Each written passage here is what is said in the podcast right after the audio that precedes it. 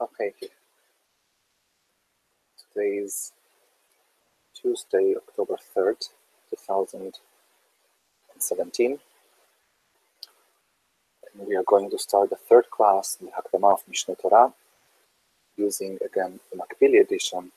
References to halachot are from this Makbili edition.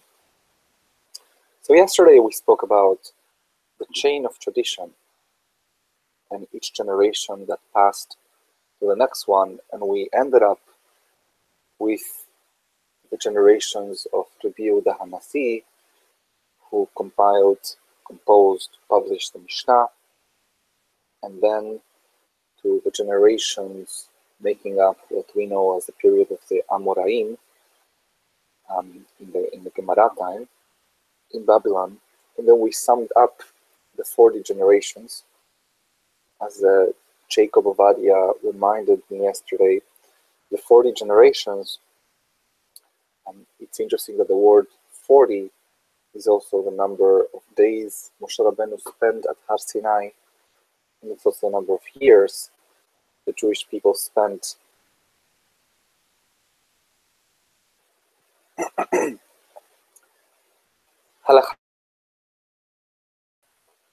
כל אלו החכמים הנזכרים all of these sages we mentioned, Gedolei Hadorot, they were the greatest of their generations.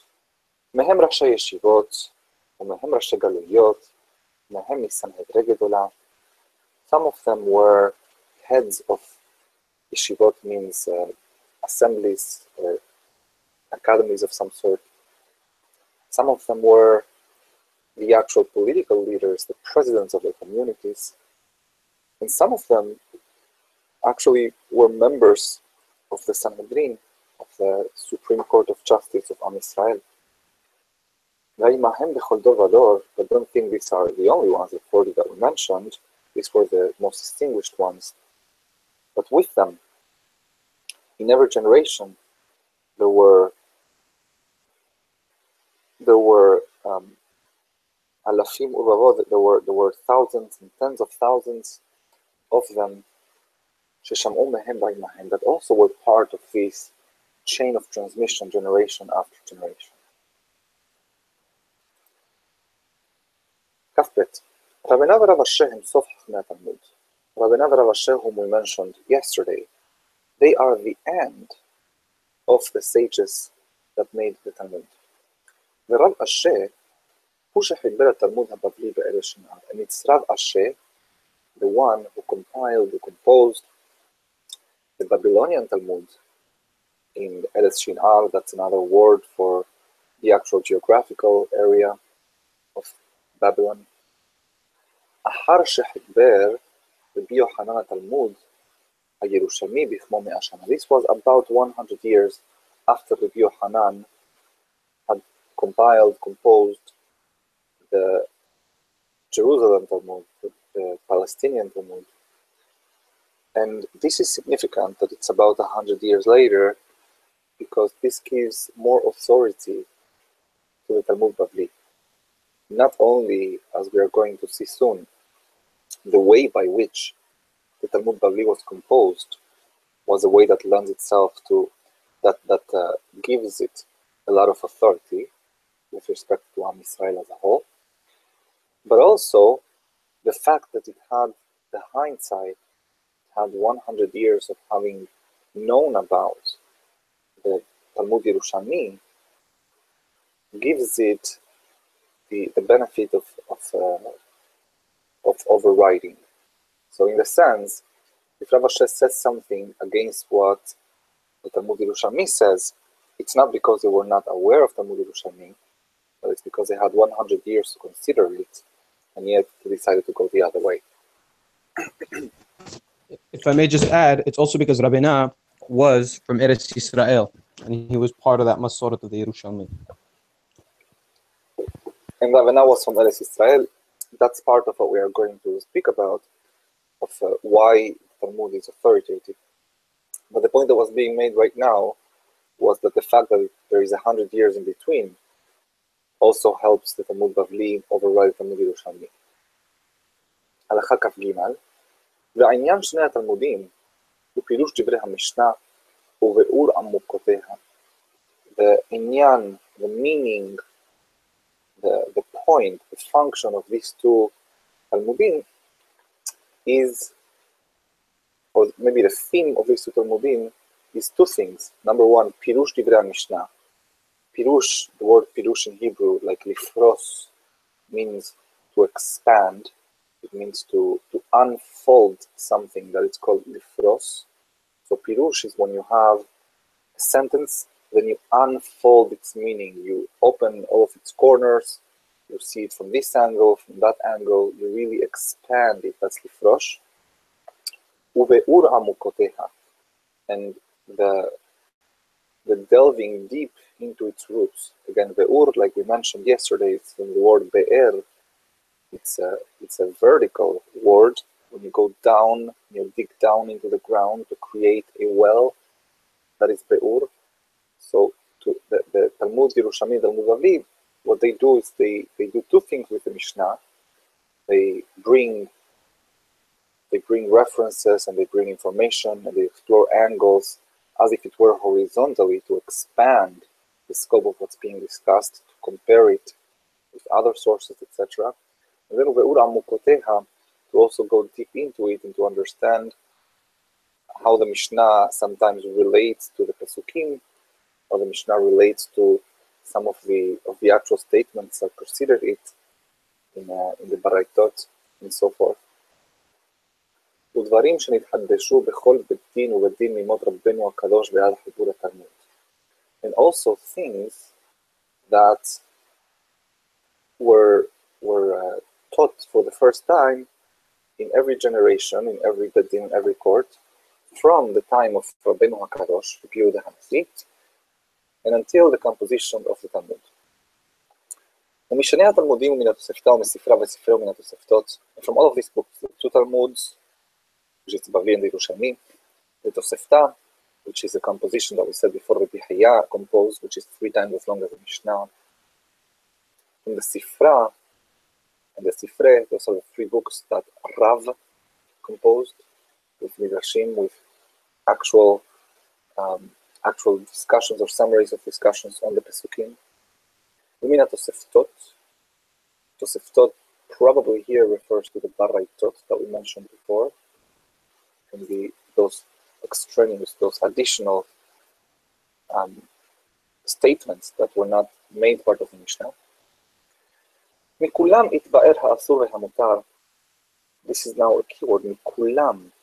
From all of them, from their aggregate, from all of them together, if you were to know all of them together, you could know התבאר האסור והמותר, what is permitted, what is forbidden, והטמא והטהור, what is pure and what is impure, והחייב והפטור והכשר והפסול, who is liable, who is not liable, what is uh, fit, what is unfit. This is how you know. So you want to know what Torah Shabbat is. You want to know what the mental law is. You, you have the Torah. You read the Pesukim, the Torah Shabbat, the written law, and you want to know, okay, so I know there have been 40 generations of development of what this means. Some things have been passed down in those 40 generations, one generation to the next. And some other things were actually contributed anew in one of those generations. I want to know the bottom line. So, from all of that, what is the conclusion? So, Harambam is making the point here. Well, to know that which is a, a pretty it's a pretty ambitious project, you'd need to know all of these books that were composed only in a few generations really since the Biuda Hanasin until Rav Ashi.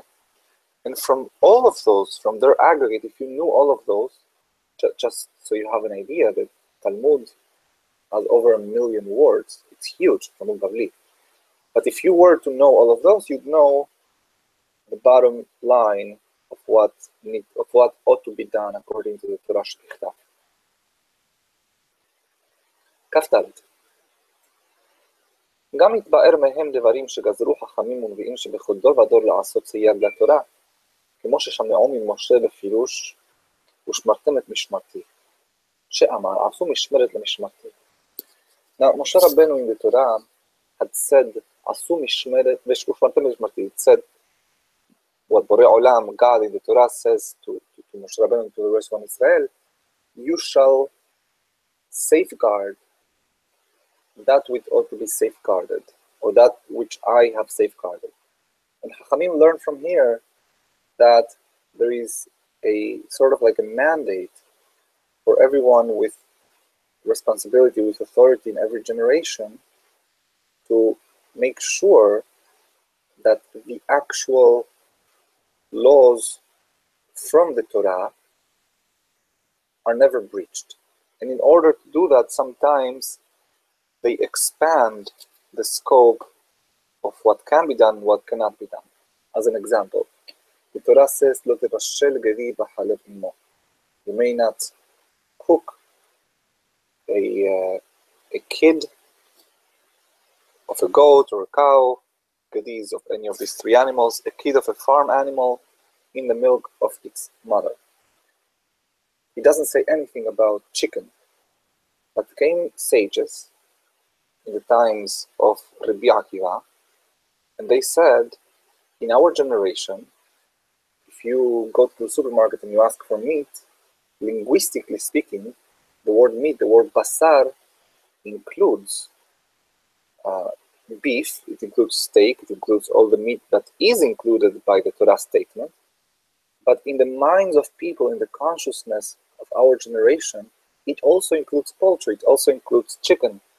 So let us decree that chicken also should be forbidden, just like meat is forbidden. And that's what they did. So that's an example of a fence that they built around this ordinance of not eating and not cooking meat, beef with milk. So, how do we prevent people from actually going and doing it with beef?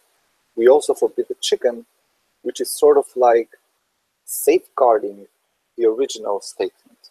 So, all of these kinds of additions that have been added through the generations also are part of what you can infer from these books that we mentioned.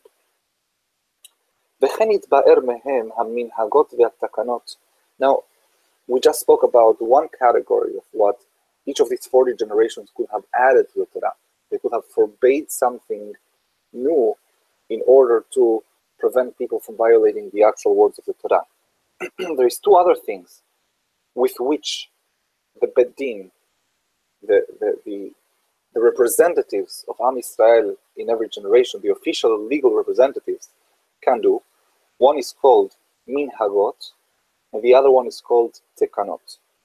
Minhagot, it means um, traditions, and in is traditions, it's things that start with the people. The people start doing something, nobody tells them to do it. But let's say the people decide uh, we are so um, sorry for the destruction of the Bet HaMikdash, of the temple, or we are so sorry for that Gedaliah ben Ahikam, the leader of uh, Judea after the destruction by the Babylonians of the temple, was murdered by one of our own, thereby causing the rest of the population of Judea to have to escape. Because that happened, we are going to start fasting this specific day every single year. So the people started. Now comes the court and says, you know what? This tradition, this custom that was started is a very appropriate one, is a very good one. Let's make it official.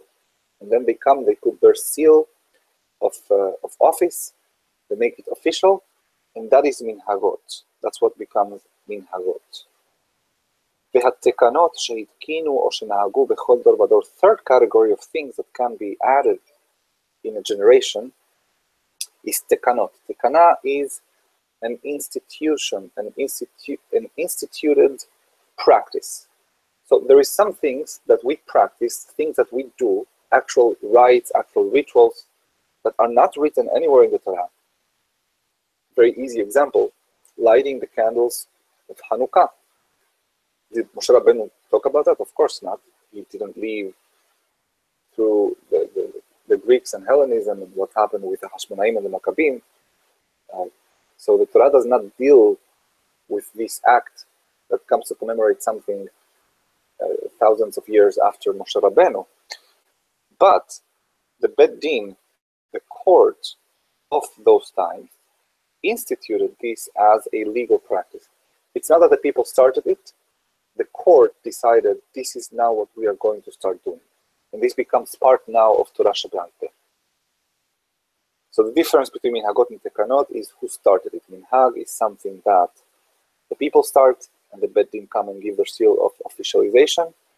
And Tekana is something that the Bet Starts themselves, the court starts themselves. Like the court of that generation will have seen fit. And it's something that the Torah itself, the written Torah, provides for, that we, the population, must obey what this court says. In other words, the authority to create these things, the authority for the novelties, for the additions that are done by the sages, by any of these 40 generations, is provided for in the Torah itself. In other words, if I decide to not light the candles of Hanukkah, I am in fact violating, I'm going against what the written Torah given by Moshe Rabbeinu says. Ah, Moshe Rabbeinu could not have told you about Hanukkah because that happened thousands of years later. Yeah, but Moshe Rabbeinu, of course, as a, as a messenger of, of God, he said that everything the representatives in this system of Torah Shebe'al Peh that God had given to him at Har Sinai, the mitzvah, everything that they say, lotasur we may not deviate from it, Mikol ha'davar אשר יגידו from all the things that they shall tell you, left or right. כ"ד. וכן משפטים ודינים פלאיים שלא קיבלו אותם ממשה, ודנו בהם בדין הגדול של היותו הדור במידות שהתורה נדרשת בהם. Now we come some, to something that is extremely, extremely, extremely important. Uh, there is two versions here. One, as we are reading, Dinim Peliyim. The other one, in the printed editions, is Dinim Muflaim. And what this means is, again, the Torah says something, the written Torah says something in the text, and Am Israel is tasked, tasked with interpreting it. Now, what happens with all the details that are not yet defined? So let me give you an example. The Torah says, "Basukot teshevu shivat yamin, Kol ha'ezrach ve'Yisrael yeshevu basukot. The Torah says, "You shall for seven days inhabit in the huts like we are about to in, in the holiday of Sukkot. You have to leave your home and go inside the sukkah. And every free man in Israel needs to must live in, in the sukkah. Now, from this statement, even with any elaborations and interpretations that might have come up generation after generation, in the times of the Mishnah, I'm going to give you an example that the Mishnah brings. There was one detail that had never been discussed, and that is how tall can the sukkah be? If I make a sukkah that is a thousand feet tall, is that still within the word sukkah? Is that something that can satisfy what the Torah says? So when we don't when we don't know the answer to any question about how to read a pasuk, that is called din mufla or din peli, or uh, like, like, it says here. It means a uh, an, un, an undefined an undefined detail, an undefined detail. In theory, there could be infinite undefined details. Was Moshe Rabbeinu told whether a sukkah that is very tall can be kasher or not? No, he wasn't told. If he had been told, and or maybe he was told but didn't pass it down, it, it's irrelevant to us. If we had that tradition, it would no longer be an undefined detail. It's undefined because nobody until now answered that question. Is there a right or wrong answer? Well, yes, there are some wrong answers, and the wrong answers are things that are completely outside the scope of possible readings that this pasuk lends itself to. Like, for example, if Hacham came and said, well, sukkah really means something totally different, and this goes against, it's not presented by any of the hermeneutical tools that we described yesterday, and it's against what the Jewish people as a whole, the subconscious of the Jewish people is ready to accept. That is what's called the Rasha Shel Dofi. That is something that is an interpretation that is a faulty interpretation. Not because of the conclusion, but by the way it's presented, and because it goes outside the scope of possible meanings, and that's no good. However, within the scope of what, uh, so, so let, let, let's understand practically what's going to happen. So now the Jewish court is going to gather the assembly and they're going to have two positions. One position will say, well, I think the sukkah, according to the Torah, should be as tall as you want. Another position is going to say, no, there has to be a limit, there's a limit. And each of them is going to present their case. They're going to present their case by citing Pesukim and using some of the tools that we described yesterday, like, for example, Kal Vachomer. They can use tools like Gezerah Shavah. They can use other references in the Torah to show how the same word in a different context means something that can instruct this discussion, and so forth and so on. And then there is going to be a vote. And after the vote, however we come out, that becomes the meaning of the pasuk.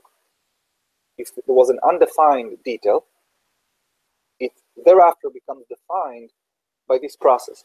And what happens after it's defined? Well, the court goes out and promulgates this meaning to the rest of the people. Now, imagine, for example, that the court says something that in the mind of the people is outrageous, like it did happen. And Josephus mentions this, mentions this. He hints to it. In the times of the Hashmonaim, before Hanukkah, the court was very Hellenized. The Supreme Court, one given Supreme Court for a few years, was extremely assimilated and they wanted to cooperate with the Greeks in anything they could. The Greeks really wanted a statue of Zeus, of Zeus inside the Jewish temple, which of course we cannot do. Came the Bet Din, the Sanhedrin, and they said, okay, let's make this be a din mufla. Let's, let's consider this an undefined term, and we are going to now uh, open the session trying to define a certain detail in the Torah so that we change the bottom line law to make it permissible to bring to bring Zeus inside the Bet Hamikdash. What did they say? They said they said the Torah says Elohe Kesef Zahav Torah says you may not make for yourselves images of gold or of silver. Look, gold or silver. Let's put it up to a vote. If this means that we can take the inference that any statue that's made out of stone is permissible. They did that. And by doing that, they went way outside the scope of what the general public, Am Israel, who is also is also part of this process, was willing to accept, which resulted in the revolution of the Hashmonaim. The revolution was against the establishment, including the Sanhedrin of that time, and uh, they, they they, they did not accept that, of course, and, and uh, Hanukkah commemorates this every single year. But other than that, Dinim Muflaim are an extremely, extremely powerful tool by which the Supreme Court, by which the Jewish people is entitled to modify the bottom line of how to apply the Torah. And once a din mufla is resolved, was an undefined term. So let's go back to our initial example. The mahloket in the Mishnah, as recorded, is between Rabbi Yehuda, representing the minority opinion, probably with other people that we don't know about, and Hachamim. We don't know who among Hachamim because it ended up being more people than the people that were with Rabbi Yehuda. Rabbi Yehuda said, I think, guys, that a sukkah can be as tall as you want, and you can still fulfill what the Torah says, "Basukot teshevu shivat yamim." You must inhabit the sukkot for seven days. come Hachamim and say, no, actually, Rabbi Yehuda, our position is a sukkah needs to be limited. It needs to be limited to a, a height that we know is a height that people are still conscious of, and we think that that height should be 20 amot, 20 cubits. They take it to a vote, and they resolve, and each one of them, by the way, brings proofs from different verses. Not proofs, we're not trying to know what the pasuk actually means, but it's tools of trying to convince others that your position is a legitimate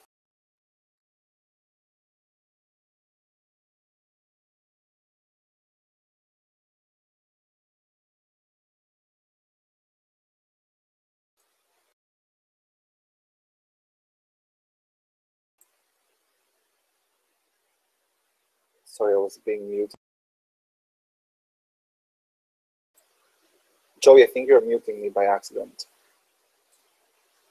And therefore, from now and on, um, the halacha, the rule, as passed down by these 40 generations to us, is that when the Torah says, Basukot teshevu shivat yamim, in the Sukkot you must inhabit for seven days, this means that it must be a sukkah that does not exceed 20 cubits. And if you sit in a sukkah, if you live in a sukkah that's 21 cubits, although this detail was never discussed until the time of Rabbi Yehuda and his peers, you are in fact not fulfilling what the Torah says, because the Torah is supposed to be applied, is supposed to be done, practiced by what the Hachamim say. So that is the Nimpelim. That's just uh, to review this halacha because we a long tangent.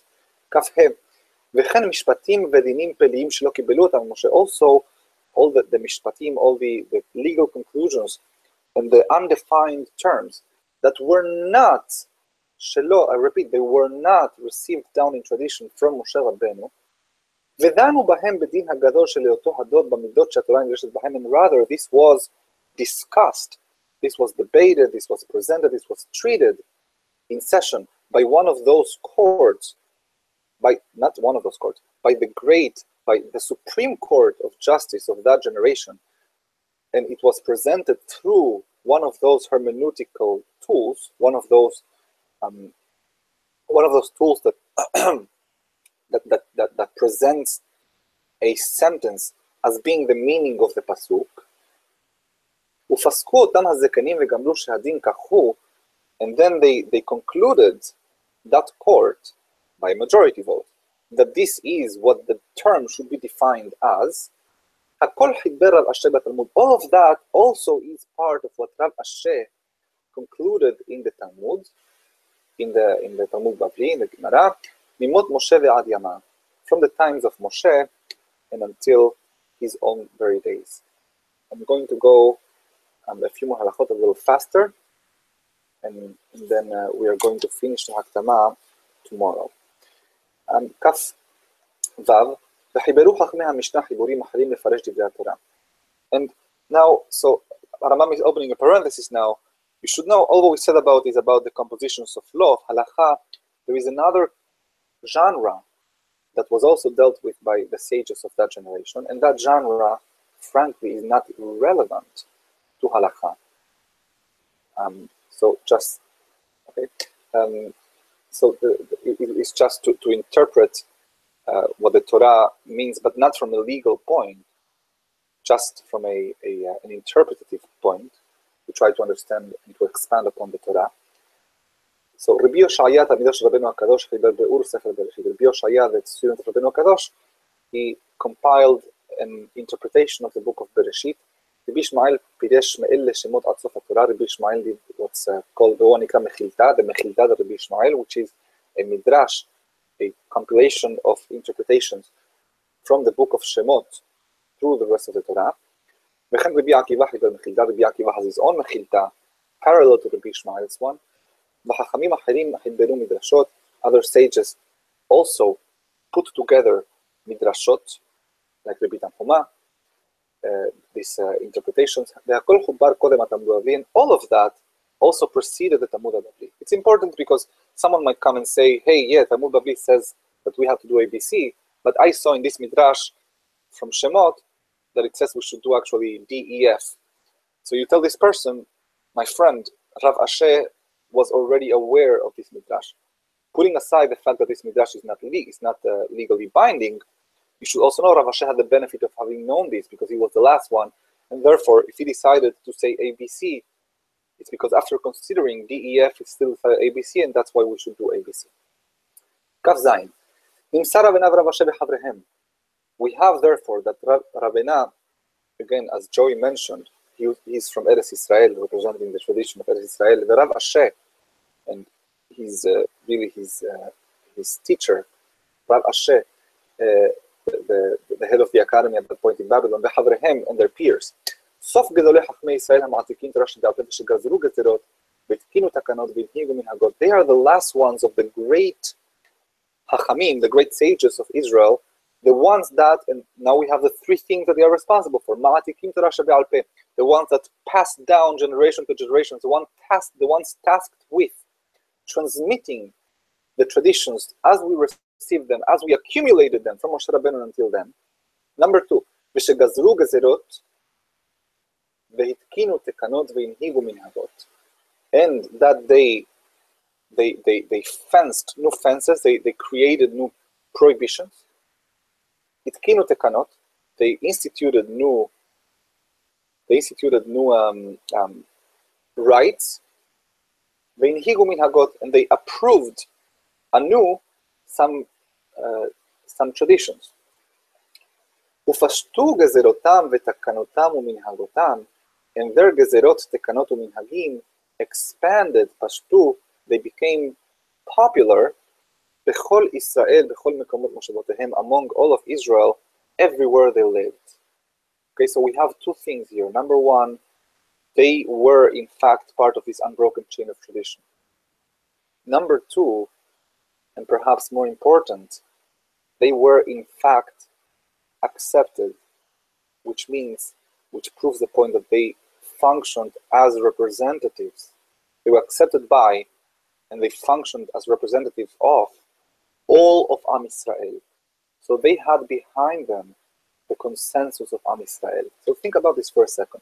If the deal we have with God, with Hashem, is okay, Am Israel, I give you 311,000 letters, what we know as Shebichtav, the scroll that you find in any Bet Knesset. That's what Borei Olam provides. You may not change that. This is forever. Not one letter, nothing changes ever. But you are tasked with making sense of these letters, with telling everyone what these letters mean. You are tasked with it. I'm not going to interfere with this process. And then to Moshe Rabbeinu, he gave a system that is a mitzvah through which this can be achieved. But it's a flexible system. So, in fact, anything that all of Am Israel decides the Torah means, the Torah means. That is a deal that we have. Anything Am Israel decides the Torah means, the Torah means. Which means, if Am Israel has representatives, and Am Israel, the people of Israel, agree to these representatives, and these representatives say the Torah means A, B, C, and Am Israel accept this interpretation, henceforth, this is what the Torah means. Not because God meant it. God is not in the business to give meaning to the Torah, but because we, Am Israel, collectively decided or agreed that is what this means. And that is why it's complicated. And Harambam is going to make the point now. It's a very complex thing to try to know the bottom line. Okay, so, but what should I do? I just want to know what to do. Should I build a sukkah that is 20 amot or a sukkah that's a little taller than that? How can I know what the bottom line is? So, as Harambam described it, you really need to have access to 40 generations of discussions and of additions and of accumulation of knowledge, which is and a, a very daunting task. It's almost an impossible task. And now Rambam is going to say exactly what he did and why he did it. I'm going to read one more halakha we'll stop. And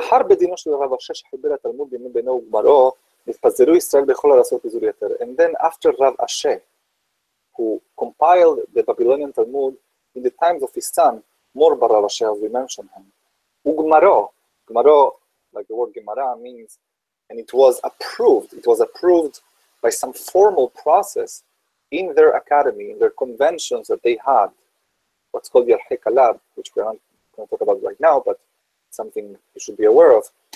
In the Al they approved this, again, by a majority vote, just like Rabbi Yehuda had the argument with Hachamim about whether the sukkah can be 10, the 20 amot, and they decided by a majority vote, so too they decided by a majority vote to adopt the Gemara as the new authoritative book that summarizes the 40 generations of Torah Shebe'al eh, What happened afterwards is during that time, there were several political revolutions around the world. Am Israel started scattering to farther and farther communities, North Africa, Spain. They went to faraway places and continents. The, the, the, the military upheaval was very disruptive in the world. It was not easy to travel from one place to the other. People were not studying Torah as much for obvious reasons. and they no longer, Am Israel, no longer gathered in conventions of thousands and tens of thousands of people that, as they used to have. Harambam here is hinting to how large the conventions used to be in the times of the Gemara. They would meet actually twice a year. People would work for 10 out of 12 months every year, and two months a year, the month of Elul and the month of, um, I believe it's uh, Adar. Adar. Adar. Yes the month of Adar, they, they leave everything behind the business. They go to, to, to these conventions to, to study Torah, but they could no longer do that. There were no uh, good roads, etc. rather uh, small groups would gather. the, the, the, the, the individual ones that Borei Olam inspires, in every city, in every precinct, ועוסקים בתורה and they deal with the Torah, and they try to understand all of these books that we just mentioned, the Midrashim, the Gemarot, the Mishnah, etc. And it's from those that they can derive what the Derech HaMishpat is, what the right path of the law is. It's also a very important term, Derech HaMishpat, which we are not going to discuss. Um, and I, I, want to leave Kaftet for tomorrow because it's a very, very important halacha, really summarizing what the authority of the Talmud is. So we stopped on before halacha